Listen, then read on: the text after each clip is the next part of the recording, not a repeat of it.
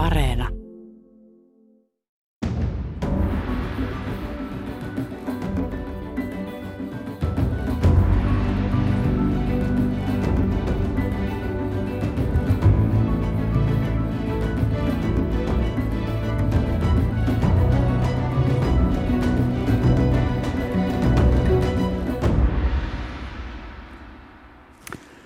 Hyvät kuuntelijat, se on sitten kesäkuu, kesä kuin kesä. Tiesittekö, että Laatokan Karjalassa vanha kansa ennen vanhaan nimitti kesäkuun ensimmäistä viikkoa kurjaksi viikoksi? Kurja se kuulemma oli siksi, että sää oli usein kovin kylmä. No nyt ei näytä ihan niin kurjalta. Tämän voisi nimetä vaikkapa koko korona Suomen hurjaksi viikoksi, koska superpesiskausikin on jo avattu. Alkuun pieni kiinniotto viime päivien aamiaiskeskusteluun. Sellaista nimittäin käydään ja on käyty kohta yhdeksän vuotta, mikä maksaa ohjelman kulisseissa. Nimittäin siinä vaiheessa, kun teille kuuntelijoille soi vielä muistojen Boulevard, niin me täällä studiossa säädämme äänitasot kuntoon. Ja se tapahtuu yleensä niin, että olen kysynyt joka ainoalta vieraalta, että mitäpä söit tänään aamupalaksi tai aamiaiseksi. No siihen jokaisella on vastaus ja näin vastauksen aikana äänitasot saadaan säädettyä paikoilla. No kun tämä Mikä maksaa on ainakin olevinaan talousohjelma, niin nyt jatkosta onkin ehkä vaihdettava kysymystä ja kysyttävä, mikä oli aamiaisesi hinta ja kuka sen maksoi. Eksottaisin vastaus muuten tuohon vanhaan kysymykseen aamisen sisällöstä vajaan yhdeksän vuoden aikana on ollut mynttoneita. Terveisiä vaan mynttoneita nauttineille, jos sattuu olemaan kuulolla. Kesäkuu näkyy ja ennen muuta kuuluu myös tässä ohjelmasarjassa aiempien vuosien tapaan, eli siten, että tämän kuukauden ajan ohjelma on saanut alaotsikon kuukauden, kesäkuun vieras.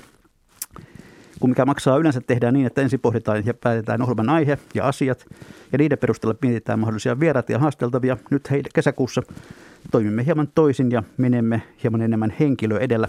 Tapaamme neljä kiinnostavaa talouteen ja talouselämään liittyvää henkilöä, joiden kanssa puhutaan paitsi taloudesta myös heidän omasta urastaan.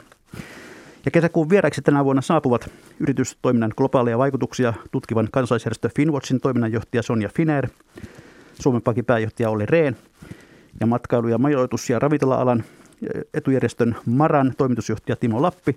Mutta aivan ensimmäinen kesäkuun vieras on Ralf Sund, tätä nykyään Tehun, Tehyn ekonomisti, talouden ja politiikan moniottelija. Tervetuloa, mikä maksaa kesäkuun vieraksi.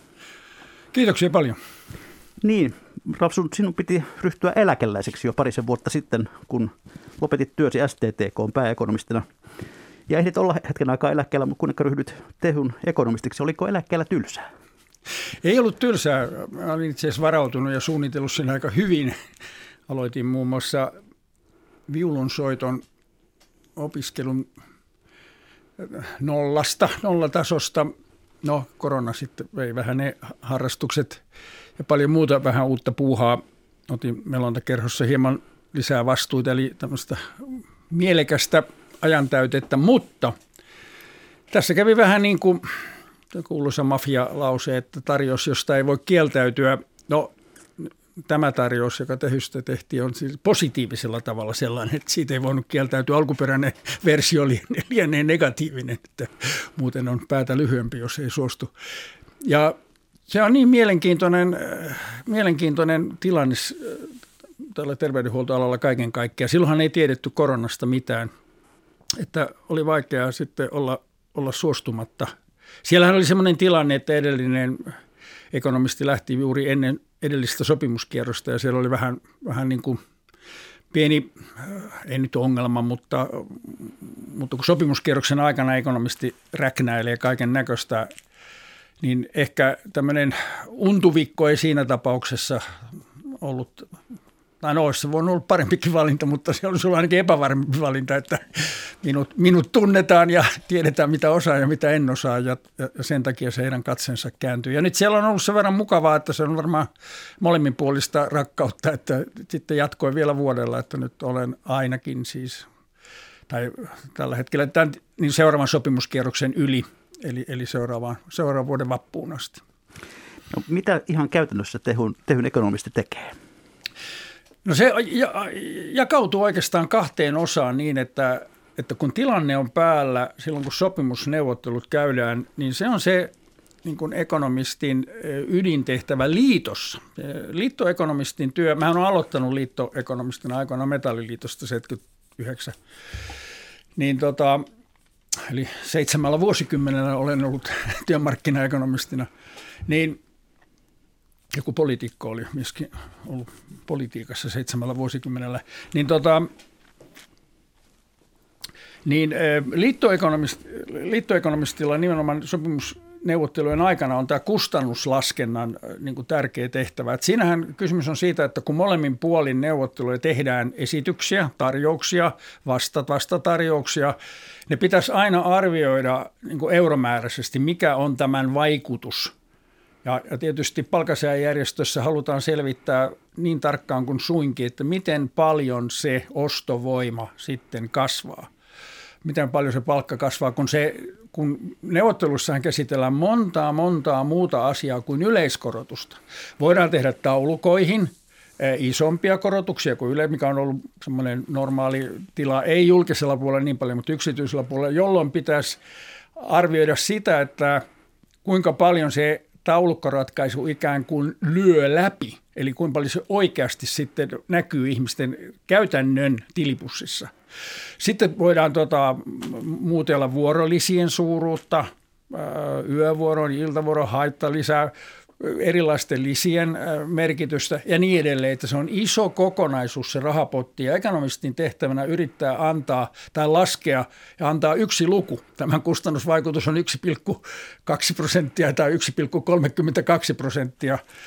Se on aika, siis matemaattisesti se ei ole kauhean vaativaa, mutta siinä ydin osa on se, että pitää olla hyvä tilastoaineisto, mistä jäsenten palkat koostuu ja se on se vaativin osa – ja siinä ei pääse koskaan sadan prosentin varmuuteen, että siinäkin täytyy sitten sietää hieman epävarmuutta. Tilastot tulee, on vanhoja aina, ei ole päiväkohtaista tietoa. Sitten kaikki ei ole vastannut, jolloin siihen jää vähän harmaata aluetta, mutta paras arva. Kyllä siinä nyt hyvin lähelle oikeita päästä. Sitten on toinen ajanjakso – jolloin sopimustilanne ei ole niin kuin päällä, niin silloin se on erinäköistä talouden seurantaa ja mun tapauksessa nyt ollut myös lobbaamista, kun satun noita päättäjiä tuntemaan. Ammattiliiton jäsenten asioita koitetaan viedä eteenpäin. Nyt yksi lobbauskierroshan oli tuossa, kun Tehy esitti tämän hyvinkin perustellun vaatimuksen ympäri maailmaa monissa maissa näin tehtiinkin, eli jollain tavalla näitä etulinjan joka terveytensä vaarattamalla ja lomansa joutuivat uhraamaan, tai siis ei ollut normaalia, kun oli valmiuslaki päällä ja niin poispäin, että jotain pientä kipurahaa siitä hyvästä. No kuntien taloustilanne on, se on parempi kuin mitä yleensä luullaan, mutta se ei ole hyvä. No silloin tietysti valtio on se, ja kun valtion kassa aukesi, kun korona, taivas oli kattona rahan käytölle, niin silloin yritin kovastikin lobbata hallituspuolueita, että, että joku sata miljoonaa nyt liikkeelle ja, ja tännekin, kun miljardeja pantiin milloin minnekin. Mutta tota, se lobbaus ei onnistunut, että lopputulos ei ollut toivottu, mutta asiahan on edelleen agendalla. Hmm. No, tämä koronavuosi on ollut poikkeuksellisen rankkaa tehyn jäsenistölle. Miten se on näkynyt mm, järjestön toimistolle? No kyllä se on näkynyt siis sillä tavalla, että näitä viestejä, mä en sillä tavalla ole semmoisessa tehtävässä, että mä, mulle soiteltaisiin tai näin, mutta tietysti jossain kokouksessa voin olla, missä on ihan eläviä oikeita raatajia tuolta kentältä kuulu heidän, heidän viestejään, niin kyllä siellä kokeneet pääluottamusmiehet muut, joilla on aika hyvä arv, kyky arvioida objektiivisesti tai suht kohta analyyttisesti sitä tilannetta, luotan heidän arvioihinsa, niin kyllä tämä – jaksamiskysymys on erittäin voimakkaasti tullut esille. Ja se, millä tavalla se taas ehkä välittyy sitten ekonomistin työhön, on se, että me ollaan juuri tekemässä yhden kollegan kanssa tehnyt toimistossa vähän semmoista laajempaa arviota tästä työvoimatilanteesta kymmenen, kymmenen vuotta eteenpäin, jossa periaatteessa lepää koko tämän suomalaisen hyvinvointivaltion yksi kivijalka, että riittääkö meillä ammattilaisia tekijöitä vielä kymmenen vuoden kuluttua – Mehän tiedetään eläkelöitymistahti, me tiedetään koulutusmäärät ja niin, niin poispäin. Nyt tähän on tullut yksi uusi tekijä koronan myötä ja se on se, että tämä jo aiemmin aika moniin muihin aloihin verrattuna hieman korkealla oleva alanvaihtoaie. Lähdetään muille töihin, kun saadaan samat rahat paljon helpommalla. Niin, niin tota, sairaanhoitajien koulutus, sitä arvostetaan, esimerkiksi sairaanhoitajien ja muiden terveydenhuoltoalan ammattilaisten koulutusta arvostetaan laajasti, ja se on kansainvälisesti aivan huippuluokkaa. Niin nyt meillä saattaa tulla tähän meidän terveydenhuoltojärjestelmän työvoimakysymykseen arvaamaton elementti. Ja sitä mä nyt yritän selvittää, että kuinka paljon tämä korona on tämän väsymisen ja harmistuksen niin vuoksi aiheutunut alalta lähtöaikeet, niin kuinka paljon niistä realisoituu ja kuinka pahan loven se tuottaa muutenkin erittäin tiukkaan työvoima niin kuin näkymään – joka meillä tästä kymmenen vuotta eteenpäin on. Että me ollaan silloin aika isojen kysymysten äärellä. No Ralf, sun yleinen mielipidekin tuntuu olevan sen kannalla, että, että hoitajat ansaitsisivat kunnon palkankorotuksen, mutta onko sellainen oikeasti tulossa? No kyllä tämä, tämä osoitti nyt tämä korona-aika, kun yhtäältä oli siis tosiaan, niin kuin sanoit, niin – kansalaistenkin mielessä, että äh, ajatus, että, että ovat työn vaativuuteen, rasittavuuteen ja vaarallisuuteen nähden alipalkattuja. Että jotain pitäisi jeesata. Se, se, tämä näkemys yleisessä mielipiteessä on selvästi kasvanut. Ja vaikka meillä kansainvälisesti, siis yli puolessa EU-jäsenmaassa on, on ne on hyvin erilaisia kertakorvauksia, jossa on viety ihan palkkataulukoihin ylimääräinen korotus ja niin poispäin. Että vaikka oli vielä tämä kansainvälinen niin kuin esimerkki, että näin, näin sivistysvaltiot tekevät, niin ei liikkunut. Eli se opetti sen, että, että kyllähän se on neuvottelupöydässä ja, ja sitten niissä neuvottelutoimissa, siellä se on käytännössä sittenkin ratkaistava. Eli kysymys on siitä, että miten yhtenäisenä nyt sitten jäsenet on sitä mieltä, että nyt, nyt on saatava joku ekstra korvaus monistakin eri syistä, oikeudenmukaisuuden, työn rasittavuuden ja jotta alalta lähtö ei olisi niin vilkasti. Siinä on monta niin isoa yhteiskunnallistakin perustetta. Ja sitten se vaan silloin, kun sopimuskierros on auki, niin se on sieltä sitten vaan puristettava tavalla tai toisella. Minä en ole mikään lakkoromantikko, enkä puhu sellaisesta, mutta sanotaan, että kyllä hyvin todennäköistä on, ja sitä paitsi tehyn päättävät elimet eivät ole vielä neuvottelutavoitteita virallisesti ensi asettaneet, että tässä spekuloi nyt omin lupinensa liiton ekonomisti, mutta tota, kyllä siinä jonkinlainen, tunnelma on se, että kyllä siellä jonkinlainen otatus tulee. Otatus on hyvä sana, koska se ei nyt uhoa liikaa, mutta kertoo kuitenkin tilanteen vakavuuden. Sitten, sitten toisaalta se, millä hieman pelotellaan, on tämä legendaarinen Sari Sairaanhoitaja tapaus, jolloin kokoomus lupasi hoitajille lisää liksaa ja sitä lisää liksaa tuli, mutta, mutta sitten myöskin kaikki muut alat halusivat ulos mitata saman verran tavaraa ja, ja se johti siihen, että palkkakustannukset lähtivät karkaamaan. Onko tässä meidän työmarkkinan mekanismissa jotain pielessä, jos yhtä, yhtä ryhmää ei voi hyvittää ilman, että muut vaativat, että heidätkin pitää heti huomioida? No joo, kyllähän se, kyllähän se näin on, että vaikka me ei ole keskitetyssä järjestelmässä enää EK päätöksen, työnantajapuolen päätöksen vuoksi, niin kyllähän tämä toimii hyvin keskitetyllä tavalla. Esimerkiksi kaksi, mä laskin tuossa juuri, että kaksi edellistä kierrosta, vaikka meillä oli niin sanottu hajautettu kierros, niin palkankorot, palkkaratkaisujen kustannusvaikutukset tosiasiallisesti on 0,2 prosentin sisällä eri alojen välillä. Kun ideahan hajautetussa oli se ideologia, ajatus takana, mikä työnantajilla tässä oli, ainakin minkä he ilmaisivat, ja siinä on jotain ideaakin, se nyt on pöllempi ajatus, tosin mun mielestä muut argumentit on painavampia, mutta ajatuksessa sinänsä on idea. Eli että eri alojen erityispiirteiden pitäisi heijastua siihen ratkaisuun, ja näin ollen ne voivat poiketa toisistaan. Työnantajat ehkä enemmän ajattelevat sitä, että jollakin aloilla on palkanmaksukykyä enemmän, jolloin siellä voisi palkkaratkaisu olla vähän, vähän muhevampi, ja sitten jollain toisella alalla palkanmaksukyky yritysten tilanne, niin siellä, siellä sitten maksetaan vähemmän. Mutta se voi tarkoittaa myös sitä, että on niin palkkavääristymiä historiallisista syistä – eri tavalla vertailen, että jollain alalla pitäisi eh, tota, saada vähän ekstraa, jotta oikeudenmukaisuus paranisi, niin näinhän ei käynyt. Että kyllä meidän järjestelmä siinä mielessä on, on vähän niin kuin, niin kuin jäykkä. Mutta tässä täytyy sanoa, että kuntapuolihan on vielä niin kuin oma lukunsa sillä tavalla, että sehän on yksi nippu. Siellähän on niin kuin, vähän niin kuin pakkoavioliitto ollut eri alojen välillä. Että teki sitten mitä työtä tahansa kuntasektorilla, niin se on sopimusteknisesti ollut niputettuna. Mutta nyt juuri tuore uutinenhan on se, että nyt syntyi uusi työehtosopimus, sote-sopimus, eli terveydenhuoltoala on nyt irtautunut tästä isosta, jolloin ainakin teoriassa, no käytännössäkin, on mahdollista, että se poikkeaisi. Silloin Sari sairaanhoitaja aikana niin kaikki oli niin kuin pakko avioliitos keskenään, jolloin irtautuminen on erittäin vaikeaa. Toinen irtautuminen, no, okei, lääkäreillähän on ollut oma niin sanottu lääkärisopimus kuntasektorilla, mutta lääkärithän silloin kauan kauan sitten sen työtaistelun jälkeen saivat kyllä enemmän kuin muut. Että on se mahdollista irtautua, mutta, mutta se on vaikeaa. Se on todella vaikeaa. Että siinä mielessä meidän järjestelmä on sitaateissa keskitetty edelleen, mutta toivoakseni, tai siis todennäköistähän on, että kyllä se, ei se voi olla näin keskitetty maailman tappiasta. Ja tehyn tämänhetkinen sopimus on voimassa mihin saakka? Helmikuun loppuun asti. Eli sitten ensi keväänä väännetään. Eli Allakassa, liiton ekonomisti on laittanut Allakkaansa tammikuun alusta lähtien vappuun asti kyllä ei mitään muuta. Kunhan nyt ehti uimaan välillä pikkusen, että jaksaa tehdä töitä. Aivan. No Rapsun, puhutaan sitten hieman yleisemmin työmarkkinoidemme näkymistä.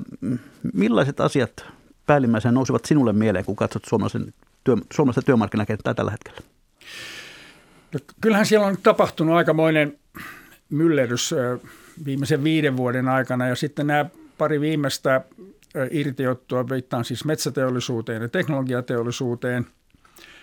Kyllä tässä nyt on alkamassa uusi aika monellakin tavalla. No joku voi sanoa, että se nyt oli turhan jähmettynyt se, joka lähti jostain tota, Liinamaa ykkösistä ja kakkosista ja keskitetty sopimusjärjestelmä. Siinä välissä oli aina välillä sitten liittokierroksia, joka lähti siltä 60-luvun puolivälin jälkeen, että se on ollut turhankin jähmeä.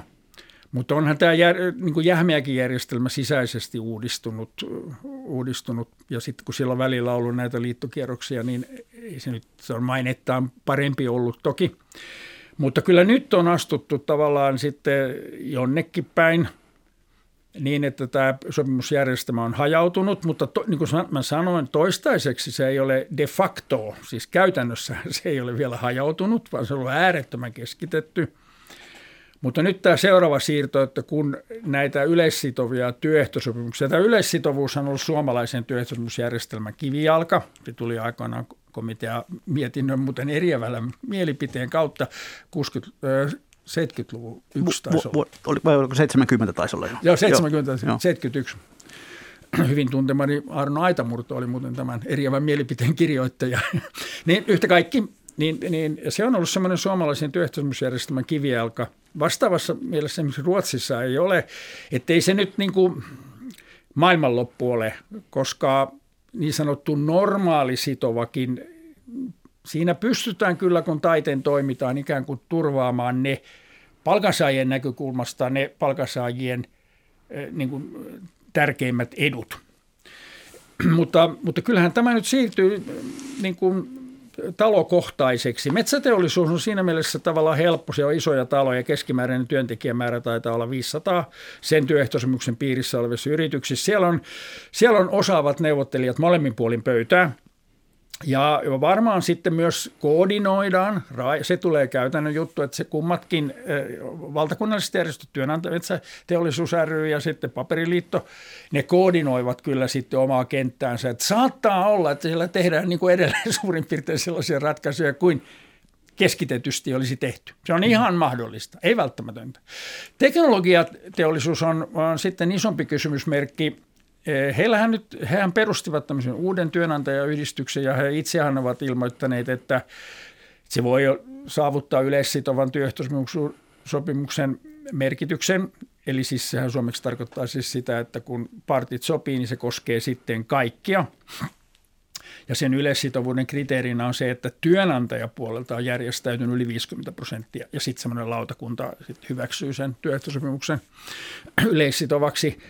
Mutta tuota, minun lähes sataprosenttinen, se ei ole enää arvaus, vaan aaninkini on, että se ei tule olemaan se yleissitova, se uusi teknologiateollisuuden työehtosopimus, koska mun mielestä ei ole mitään järkeä heidän tehdä tätä operaatiota, jos se, jos se tulisi yleissitovaksi, niin kaikki hän jatkuisi niin kuin ennenkin. Eihän sillä olisi niin kuin mitään muutosta. Eli kyllä he ovat tienneet päätöstä tehdessä, että tähän tulee liittymään sen verran vähän yrityksiä, että se 50 prosentin raja ei täyty. Ja silloin se tarkoittaa tietysti sitä, että ne työehtosopimukset tehdään tota, yrityskohtaisesti ja siitä tulee kyllä aikamoinen härdelli, että kun, kun 200 sivusta kirjaa lähdetään neuvottelemaan kymmenen henkilön työpajassa, niin ei onnistu. No, käytännössä tulee niin, että liitot lähettää ne 200 liuskaa ja sitten ne paikallisesti sopii jotkut palkankorotuseurot tai prosentit ja vuorollisia muutokset ja niin edelleen ja työaikoihin täsmennyksiä ja niin poispäin.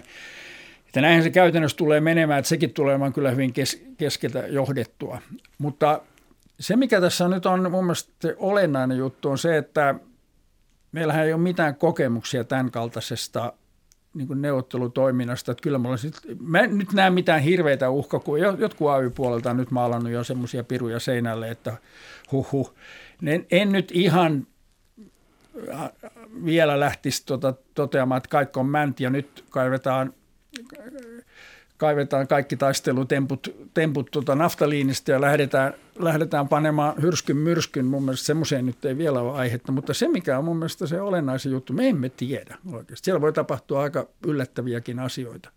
Sitten vielä sanon yhden tärkeän jutun, mikä mun mielestä on ollut näin ekonomistipuheenvuoro suomalaisen työehtosopimusjärjestelmään, että tämmöinen – suht keskitetty järjestelmähän on tämän luovan tuhon ja tuottavuuden kasvun kannalta aivan ratkaiseva, ratkaisevan tärkeää, että kun me normitetaan työvoimakustannusten nousu tiettyyn alan keskiarvon, sehän tarkoittaa sitä, että ne yritykset, jotka on tehokkaampia, niin heillä ikään kuin jää varaa ja ne investoivat ja ne kasvavat. Sitten ne, jotka eivät ole niin tuottavia, niin niille se palkankorotus saattaa olla tosi kova.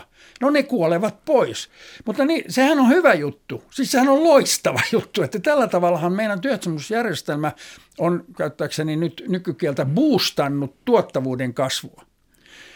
Ja se, mikä tässä nyt on harmillista, niin, niin nythän meillä nimenomaan tämä tuottavuus on tämän meidän, meidän talous, tämänhetkisen talousongelman yksi, talousongelmien yksi perin, isoimpia syy, ongelmia.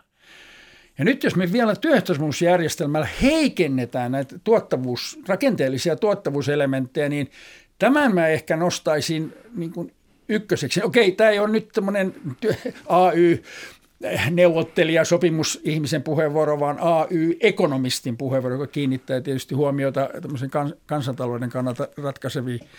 Ja tä, tässä mä näen valtavan uhkakuvan, että me edelleen mennään, pysytään sillä tosi vaatimattoman tuottavuuden kasvu, kasvutasolla nollasta yhteen prosenttiin, joka, joka siellähän on avain meidän kestävyysvaiheeseen, meidän ikääntymisongelmiin, meidän terveydenhuoltokulujen kasvuun. Siellä on niin kuin ratkaisun avain kaikkeen. Ja nyt me, nämä pöljät, niin nyt ne tekee semmoisen ratkaisun, missä me heikennetään tätä tuottavuuskehitystä. Ja, ja se on mulle niin kuin suuri murhe. Mä, mä tiedän kyllä, työnantajilla tähän toisenlainen tarina, mutta minun mielestä se tarina ei ole tosi. Minun tarinani on tosi oikea. Niin Lausun, miten itse arvioit, mitkä ovat työnantajalle eri motiivit pyrkiä muuttamaan tätä yleissitovuutta?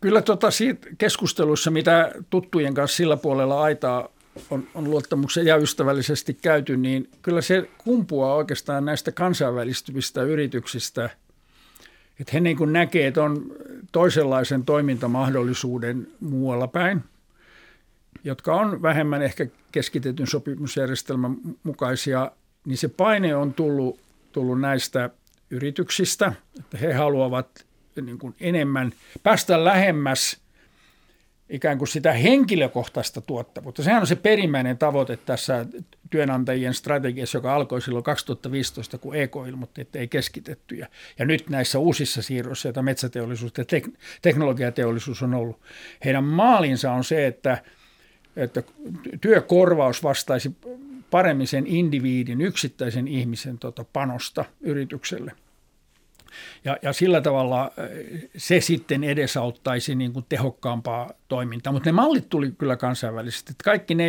joiden kanssa vielä kymmenen vuotta sitten, kun tätä niin kuin spekuloitiin ja tästä puhuttiin ja eri seminaareissa kiivailtiin, olen ollut useassakin seminaarissa ja paneelissa tästä puhumassa yli 10 vuotta, tai 10 vuotta sitten, niin siellä nousi aina tämä kansainvälinen esimerkki. Ja se on ehkä ollut tässä se se ohjuri, joka on vienyt tätä eteenpäin.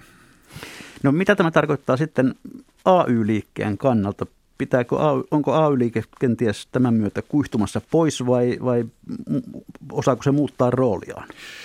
Tässä on kaksi vaihtoehtoa. Itse pidän todennäköisempänä sitä, että tästä tulee piristysruiske. Taustaksi sanottakoon se, että järjestäytymisaste – joka on Pohjoismaissa perinteisesti hyvin korkea, niin sehän on laskenut Suomessakin aika dramaattisesti. Okei, joillekin muille isoille instituutioille on tapahtunut hieman samaa muun muassa kirkolle.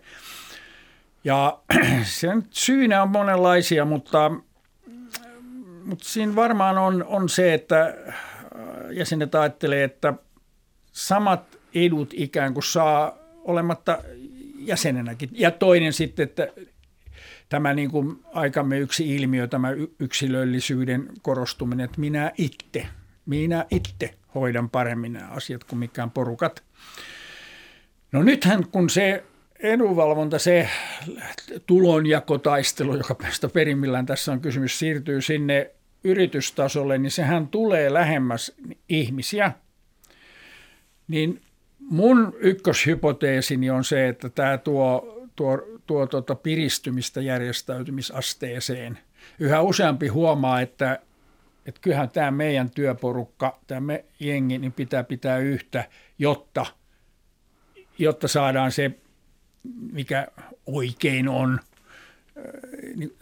Ja, ja tota, sitten kun isännän valta lisääntyy, niin silloin, silloin alistetut, eli palkan, sehän on juridisesti jo tämä ase, työnantajalla on sopimusten tulkintaetuoikeus, niin pois, jotka alistettuja työmaalla, niin ne, niin luontevasti hakee voimaa sitten kavereista. Että ikään kuin palataan sinne ammattiyhdistysliikkeen järjestäytymisen. Tässä on mahdollista, että palataan. Mä, tässäkin on, täytyy sivuun sanoa se, että mitä enemmän tulee ikävuosia, niin sen herkemmin uskaltaa sanoa, että en tiedä. En kerta kaikkiaan tiedä, että on niin monimutkainen asia. Ja, ja tota, tässäkin on semmoinen, että selvästi on kaksi niin kuin mahdollista, mutta kyllä mä nyt asettuisin tämän niin kuin kannalta tämän positiivisen skenaarion kannalle. Sen suhteen mä en ole niin optimistinen, että miten ay pystyy muuttamaan toimintatapoja. Että tästä tulee kyllä iso, iso, iso tota, ponnistus – sen suhteen, että kun, kun näihin keskustoimistoihin on resurssit kerätty, siellä on asiantuntija, on lakiasiantuntija, lakimiesarmeijat, isot osastot, on ekonomisteja, on sopimusnikkareita, niin niitähän on tarvittu nimenomaan siellä valtakunnallisilla keskustoimistoilla, kun on tehty tota, valtakunnallisia tessejä. Nyt kun entistä enemmän tehdään siellä työpaikkatasolla, nythän ay täytyy jalkautua. Ne samat, ne spesialistit – niiden pitää vaan se työenergiansa osaamisensa suunnata sinne, sinne työmaalle. Pidä ollenkaan mahdottomana sellaista tilannetta, että keskeisissä teknologiateollisuudenkin yrityksissä käydään työehtosopimuksia, niin siellä on niin kuin keskustoimistosta tullut asiantuntija auttamassa molemmilla puolilla pöytää. Et, et siellä samat kaverit siellä neuvottelee, niinku, niinku, mutta eri levelillä. Ne osaa lainsäädännön, ne osaa matematiikan, ne tuntee sopimukset hyvin. Ja nehän on näitä niinku, varsinaisia tota, sopimusinsinöörejä, jotka hallitsee sen homman. Usein paikallisesti puuttuu se osaamisen taso. Nämähän on ammattilaisia. Ilman muuta ne kutsutaan sinne. Että, mutta mutta ay tämä edellyttää sitä, että tehdään re, niin kuin resurssisiirto – ikään kuin lähemmäs niitä työpaikkoja. Se voi olla iso ponnistus. Isot laivat kääntyy hitaasti. Olen niin monta kertaa pettynyt AY-liikkeen uudistuskykyyn, mutta, mutta nyt on vähän niin kuin pakko. Eiköhän se pakko, se on hyvä konsultti. Hyvät kuuntelijat, kuuntelette ohjelmaa Mikä maksaa, jossa kesäkuun vieraana Tehyn ekonomistina tällä hetkellä työskentelevä pitkän linjan AY-ammattilainen Ralf Sund. Tuo, jotenkin tuo AY-liikkeen kuva useamman vuoden on ollut sellainen eräänlainen ei-liike. Se, se, se, on se, joka, se, se on se osapuoli, joka re, reagoi, ei se, joka tekee aloitteita. Mistä tämä johtuu? Jaa, kumpa siihen tietäisi vastauksen. Kyllä tuossa semmoinen painopisteen muutos minun työurani aikana ikään kuin tapahtui. Siitä on varmaan 10-15 vuotta ehkä selvemmin tapahtui tämä, että AY-liike ryhmitti joukkonsa ja toimenpiteensä vähän puolustustaisteluun, kun sitä aiemmin, niin kaiken näköiset uudistukset, työajan lyhentäminen, tässä kuriositeettina mainittakoon, että vähän yli tota, sadassa vuodessa, no AY-liikkeen, totta kai siellä on pohjalla teknologinen kehitys, tuottavuuden kasvu, niin palkkatyö, normaali työvuosi, niin se on lyhentynyt pitkälle toista tuhatta tuntia vuodessa. Huikea määrä.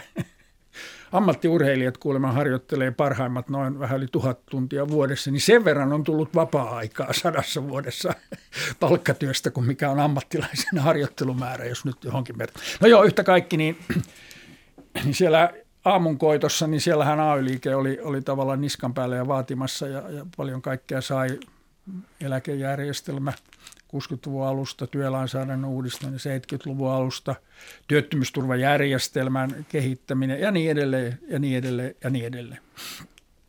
Tässä on taustalla kyllä se, että kun Sampo ei jauha. Mä puhuin jo edellä tuosta tuottavuuden heikosta kehityksestä. Ja okei, siinä on taustalla meidän ikärakenne, ihan luonnollinen selitys, joka vie meiltä niin kuin taloudesta drivea, että ihan objektiivisestikin ottaa jaettavaa on vähemmän. Että se on siellä taustalla. Niin silloin tietysti jolla syvällä tasolla ay on tajunnut sen, että isojen, isojen uudistusten aika, ei ole, niihin ei ole oikeastaan mahdollisuuksia, koska, koska sitä, kun Sampo ei jauha, niin silloin ei jaettavaakaan synny. Niin se on varmaan yksi taustalla oleva tekijä. Toinen on ehkä globalisaatio, että ei ehkä enää niin paljon, mutta muistan oikein hyvin ajan, jolloin yksi sun toinen yritys niin kuin ilmoitti, että heippa, me pakataan kamat ja lähdetään milloin minnekin. No, globalisaatio on myös tuonut Suomeen paljon työpaikkoja, että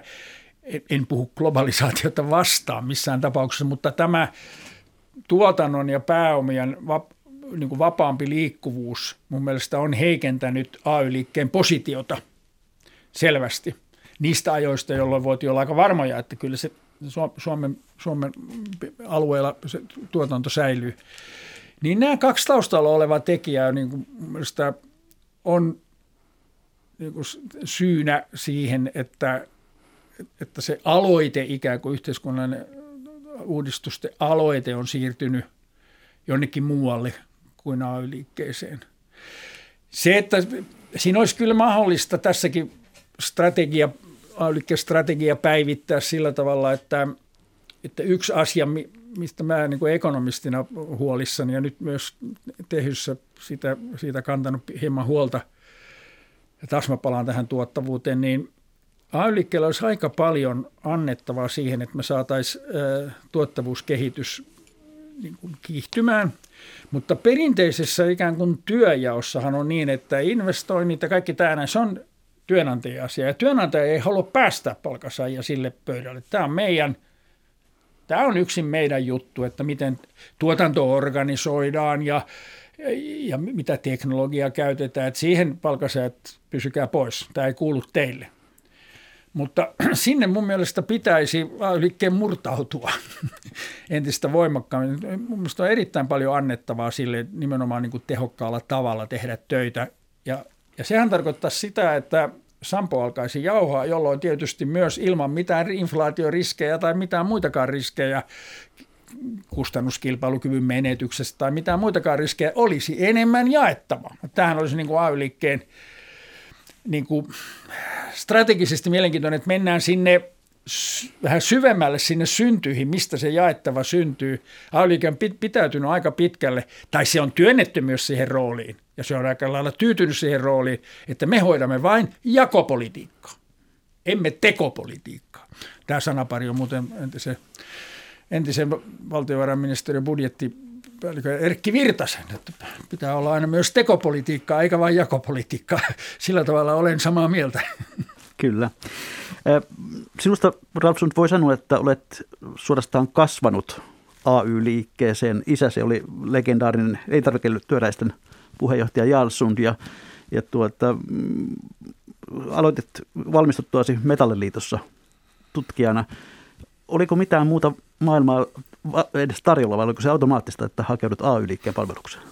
Ei ollut todellakaan automaattista. Se, mitä mä näin kotona, nehän on aika kovia teini-ikäisenä ja vähän vanhempana. Mä otan yhden vaan esimerkin, miten se niin kuin arkeen tuli se AY-liikkeen toiminta. Silloin kun Elintarvikeliitto lakkoili muistaakseni 76, joka on tietysti hyvin sensitiivinen, koska puhutaan ruoasta, joka on perushyödyke ja niin poispäin. Ja silloin puhuttiin myös, kun ei rehuotuun kuoleeko eläimet ja muuta. Että siinä oli valtavasti tunteita. Siinä oli valtavasti tunteita.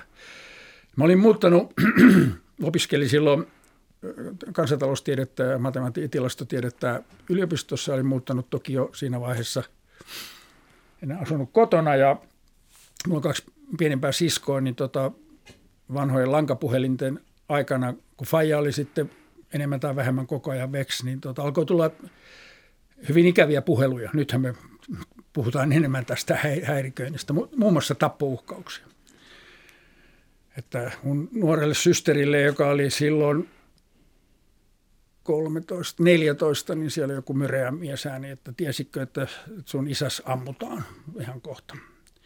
Niin Faija komensi mut niin kuin bodyguardiksi, suojahenkilöksi tota, kotiin asumaan siksi ajaksi. Että, tämä nyt ehkä rajuin esimerkki, mutta on niitä paljon muitakin, niin, niin se tuli tavallaan sillä tavalla iholle. Ja silloin mä päätin, että noihin hommiin en mene. Kyllähän se leipä pitää helpommallakin saada – ja taloustieteilijä peruskoulutus, niin sehän avaa monenlaisia. Mutta en mä sitten hirveän pitkään pyristely. Mähän hetken olin niin kuin tavallaan sillä tavalla akateemisessa maailmassa mietin, että jospa, jospa tota yliopisto on se. Mä olin opettajana, pari vuotta tuntiopettajana yliopistolla ja laskuharjoitusmestarina. Mä, mä derivoin, kun professori luennoin, niin minä derivoin opiskelijoiden kanssa. Niin tota, mutta se, sitten tuli semmoinen taas kerran tarjous, että se oli vuoden sijaisuus. Siellä yksi tutkija lähti tekemään väitöskirjaa ja tota, vuoden sijaisuus. Ja sitten mä ajattelin, että no, kun tuossa on nyt jo lapsikin syntynyt ja ne yliopistohankkeethan nyt oli sellaisia, miten tunti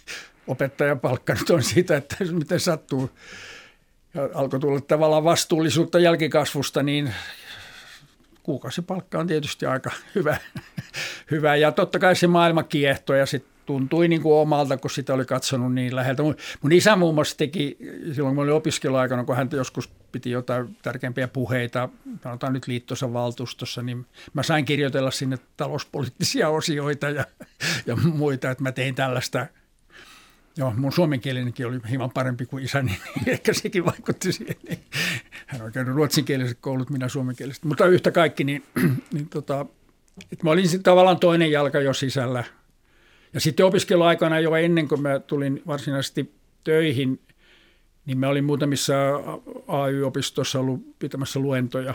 Muistan oikein hyvin Murikka, metalli, nykyisen teollisuusliiton tuolla Tampereen kupeessa oleva – oleva tota, opisto, niin mulla oli siellä tämmöinen indeksi teoriaan ja indeksiehtoihin liittyvä alustus. Nyt se kuulostaa historialta, mutta siitä oli neljän tuntia asiaa ja se oli silloin relevantti niin kuin sopimuksen osanen, että minkälainen indeksiehto ja mihin indeksiin sidotaan ja miten se matemaattisesti tehdään ja mitä vaikutuksia ja niin poispäin. Että, että oli mulla silloin jo vaikka taisin olla jotain 23 vai 22, 23-vuotias silloin, kun mä sitten. Ja sitten mä jäin sille tielle, paitsi sitten oli se pieni piipahdus politiikassa.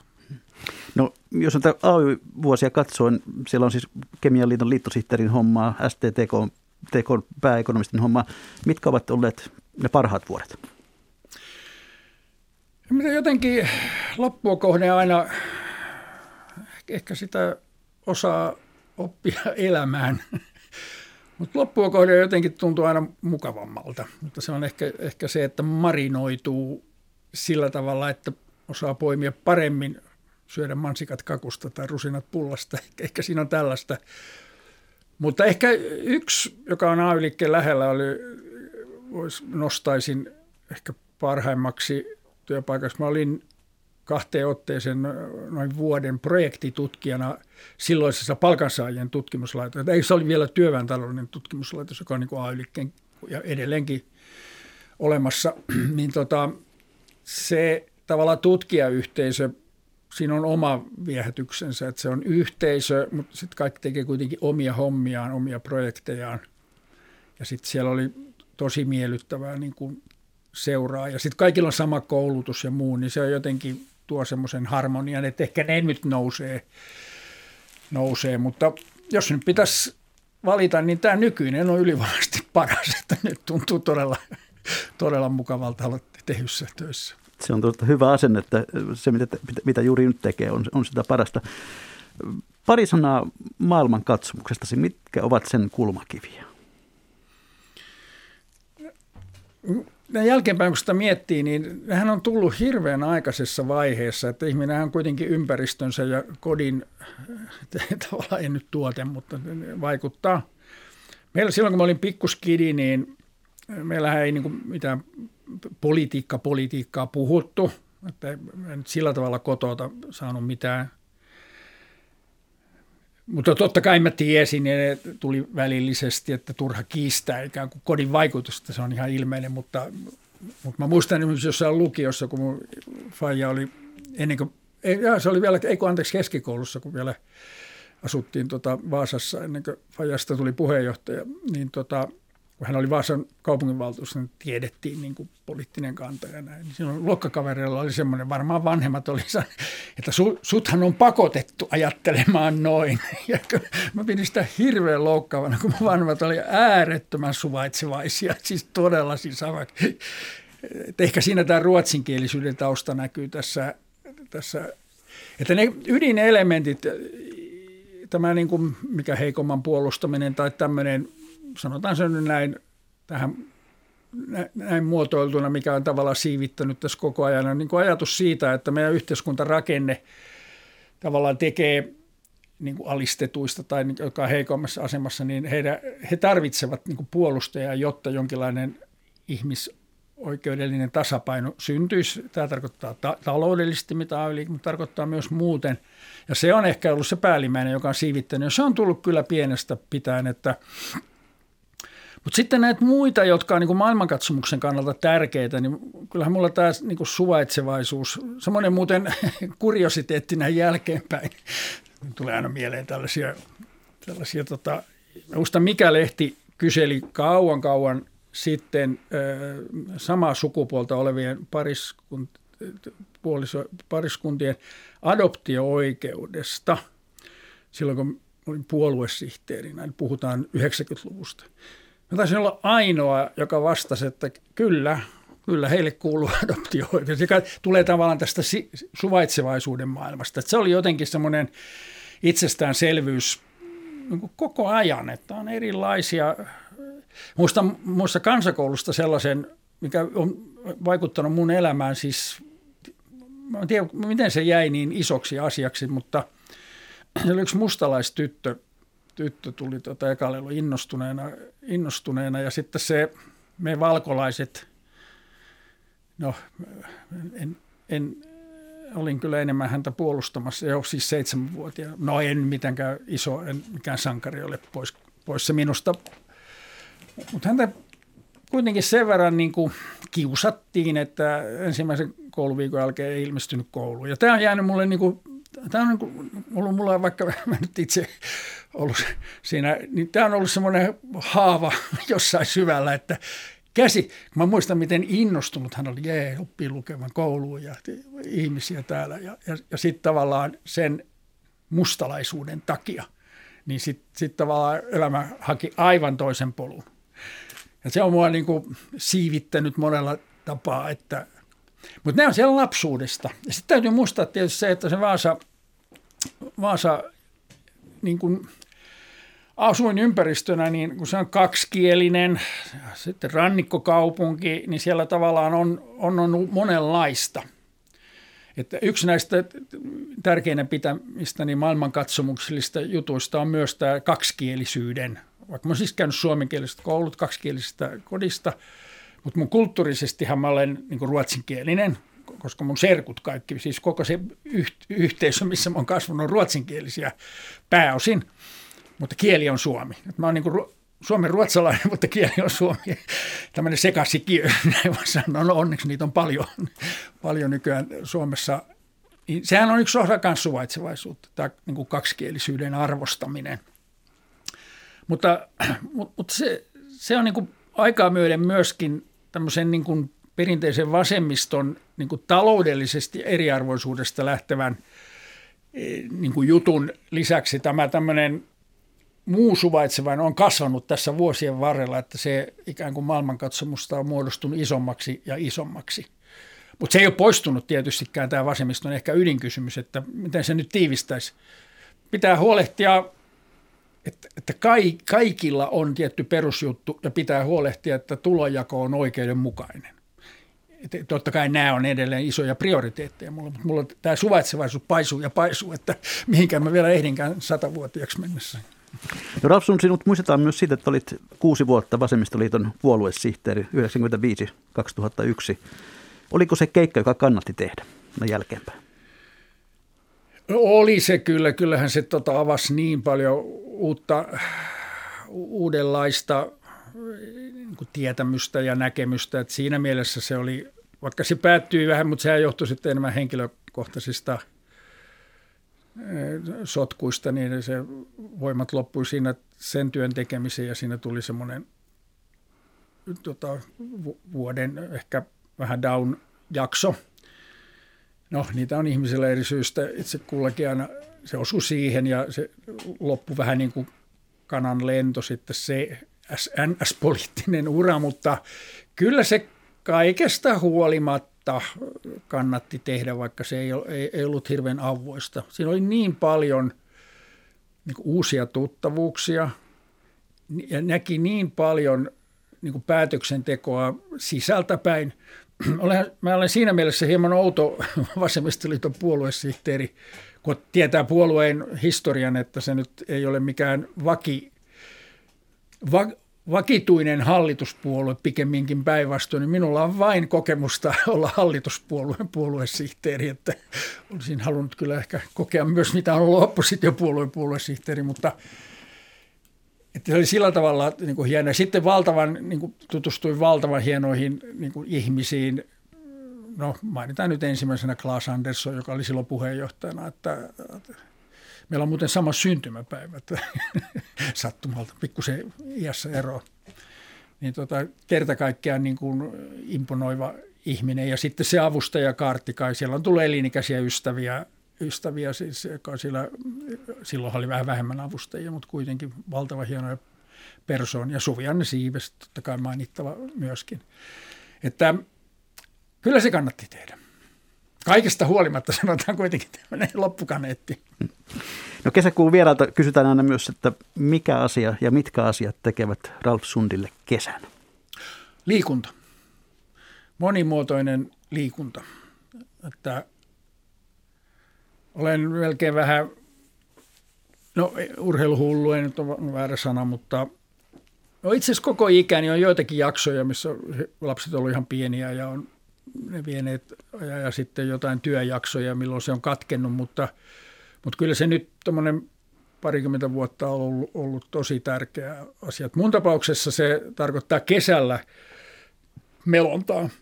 Että sanonkin, että melonta on hieno laji. Se on kolmen asian yhdistelmä, jota voi itse voi säätää sen annoksen eri ainesosien kokonaiskoostumuksen. Siinä on liikunta, Siinä on luontokokemus ja sitten siinä on sosiaalinen juttu. Ja se, tästä voi rakentaa semmoisen kombon, joka sopii itselle, että mä, mä kans nyttemmin niin arvostan hirveästi tätä sosiaalisuutta, että mulla muun muassa on kesään kaksikin noin viikon retkeä, retkeä missä mennään porukalla yli kymmenen meidän seurasta Mirmiloista melomaan, teltat mukaan, trangiat mukaan ja sitten, sitten tehdään retki tuolla jossain. No toinen on Vansan ulkosaaristo retki ja, ja toinen on sitten Hanko-Helsinki, tämmöinen vähän iisimpi, iisimpi juttu. Että ne on ne oikeastaan kehän kohokohdat. Sitten mun toinen urheilulaji on toi uinti. No kesällä siis avovesiuinti, talvella allasuinti, niin siellä nyt on avovesiuinnin SM-kisat. Ja, ja sitten muutama semmoinen vähän extreme tapahtuma, muun muassa Lauttasaaren ympäriuinti, jonka, jonka olen kaksi kertaa tehnyt, se on 10 kilometrin uintilenkki – en suosittele ihan aloittelijoille, sanotaanko näin, ja märkäpuku käytännössä on pakollinen, mutta näistä se kesä koostuu ja sitten välillä sosiaalislasten lasten lasten kanssa erityisesti, ehkä enemmän kuin lapset on ikään kuin omillaan, niin niitä nyt ei tarvitse enää pyllyjä pyyhkiä ja paapua, niin nyt on lasten lapset, tota 9- ja 7-vuotiaat tytöt, jossa 9-vuotiaan Stadikappi esimerkiksi on allakassa isosti 10.6. alkaa. Siinä on paljon, tosi paljon kivaa ja toki myös työtä, työtä mutta kesällähän se niin kuin meillä kaikilla on vähän ohuemmin. Et kuitenkaan aio enää viuhahtaa eduskuntatalon ympäri. ei ollut semmoista tilaisuutta. Se sinänsä, ei siinä sinänsä mitään estettä, estettä olisi. Estettä sinänsä olisi, että joo, siitä, että paljonkohan siitä on vuosia. Siitä taitaa olla nelisen, yli 40 vuotta pitkälle, kun tämä, tämä tapahtuu, joka joku, joku on näköjään dokumentoinut. Ja tämä helähdys kertoo, hyvät kuuntelijat, että olemme jälleen siinä kohtaa ohjelmaa, että on legendaaristen viikon talousvinkkien ja talousviisauksien aika. Niitä voi lähettää minulle sähköpostilla osoitteeseen juho-pekka.rantala.yle.fi tai ihan perinteisellä postilla, postilokero 79 30 ja 24 Yleisradio. Se on hyvä tapa panna hyvä kiertämään ja vinkkailla ja viisastella muille. Mutta Ralf Sund, minkälainen olisi sinun viikon talousvinkkisi tai viisautasi, jonka haluaisit kuuntelijoiden kanssa jakaa? Siinä on kaksi kohdetta, että jos kansalaisille sanoisi jotain, niin mä sanoisin, että voi olla aika luottavainen kyllä, kyllä nyt tulevaisuuteen ja ja kun korona-aikana kotitalouksille kertyi näköjään 6,9 miljardia sukan varteen, niin ei nyt, en nyt sano, että antakaa palaa, mutta sanotaan, että ei tarvi, tarvi tota, olla peloissaan. Tämä menee niin kuin hyvään suuntaan. Ja sitten valtakunnan viisaalle talouspäättäjille, niin vielä ei, koronalla on pitkät ö, laahukset, vielä ei nyt kannata vetää nyöriä kireelle. Tämä loppuhoito pitää hoitaa hyvin ja, ja antaa nyt, vaikka se hirveältä kuulostaa, niin hieman vielä julkisen velan, velan kasvaa, että, että hoidetaan tämä kunnialla maaliin tämä koko operaatio. Ja näin kesän kunniaksi yleisosastolta pari leppävaarallista ajatelmaa elämästä, työstä ja taloudesta – Ensimmäinen kuuluu näin, että räkänenästäkin ihminen tulee, mutta turhan nauraja luo työpaikalleen positiivisen ilmapiirin. Toinen, hullu paljon työtä tekee, viisas palkkaa väkeä. Ja kolmas, kel tonni on, hän sen iloisesti kuluttakoon vaikkapa kotimaan matkailuun. Kiitoksia Ralf Sund. Kiitos. Hyvää kesää. Kiitoksia hyvät kuuntelijat. Mikä maksaa sitä ihmetellään sitten jälleen viikon kuluttua.